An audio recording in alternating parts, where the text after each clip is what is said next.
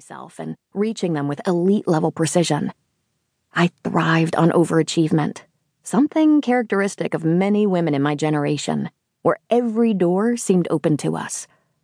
When I finally looked up at the end of high school, I was studious and well respected by my peers and teachers, but not exactly hot stuff. I hadn't forgotten Tom and Meg and love and witty romance. It had just fallen off the radar for a while. I'd built key life skills. I had great friends and a great resume. But I hadn't let myself get lost in a crush, stumbled through an awkward date, or even had my heart broken yet.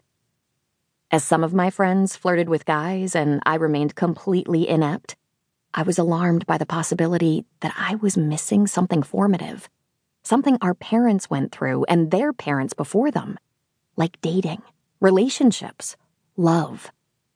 But that alarm was like tiny because I had college plans. I just needed a romance plan too. I started editing my academic and athletic goals to include silent relationship ones Goals I'd figured out on my own, of course, because it was very uncool to admit you were clueless in the boy department. I spent months trying different approaches, yet my plan, pay attention, oscillate between receptive and aloof, wasn't working. The rules had lied.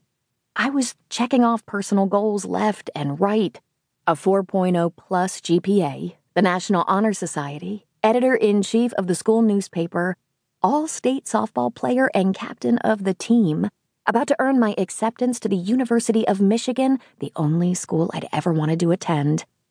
But I couldn't seem to make any headway in the relationship department. On the cusp of college, I finally just decided to make like Elizabeth Bennet and be as badass as possible until Mr. Darcy showed up.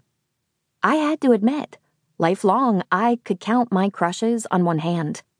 And most of them turned out to be lackluster the more I got to know them. But I kept love as a goal. I did want to meet someone, someday. Maybe I was just too mature, I thought, and it would all even out, eventually. Little did I know, my journey toward the audiobook you are listening to was about to get a key flourish. In 2009, I was leafing through an issue of Harper's Bazaar when I started to read a profile about a Hollywood producer. Susan Downey, Iron Woman, was the headline of the story, written by journalist Kimberly Cutter. I had never heard of Susan Downey, but was vaguely familiar with her husband, Robert Downey Jr., who was rising to success again as superhero Iron Man and legendary detective Sherlock Holmes. Susan, Cutter writes, was known around Hollywood circles as the miracle that saved her husband's career. She was a young producer, an overachiever, a straight arrow. He was a talented but struggling actor who had bounced from substance abuse to jail to rehab in a series of bizarre incidents that left his reputation in question. They met on the set of the film Gothika, which she produced and he starred in. Several things stood out to me. Susan was smart and had been incredibly successful on her own before ever meeting her now husband.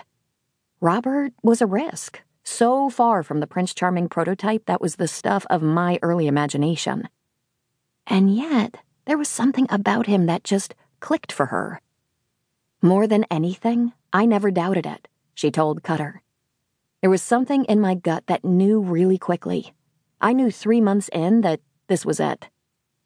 The director of Sherlock Holmes, Guy Ritchie, told Bazaar that the pair represented the greatest illustration of a symbiotic marriage that I've ever seen.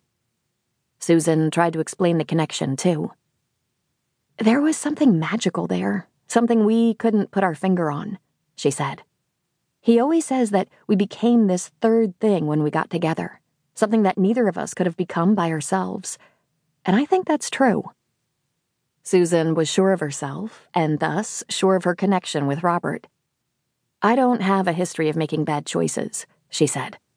And if my parents had any reservations, whether they were scared about his being an actor or an addict, or that he'd gone to prison or had a kid and an ex wife, the whole shebang of things I claimed I would never want in a guy, and add some new things to it,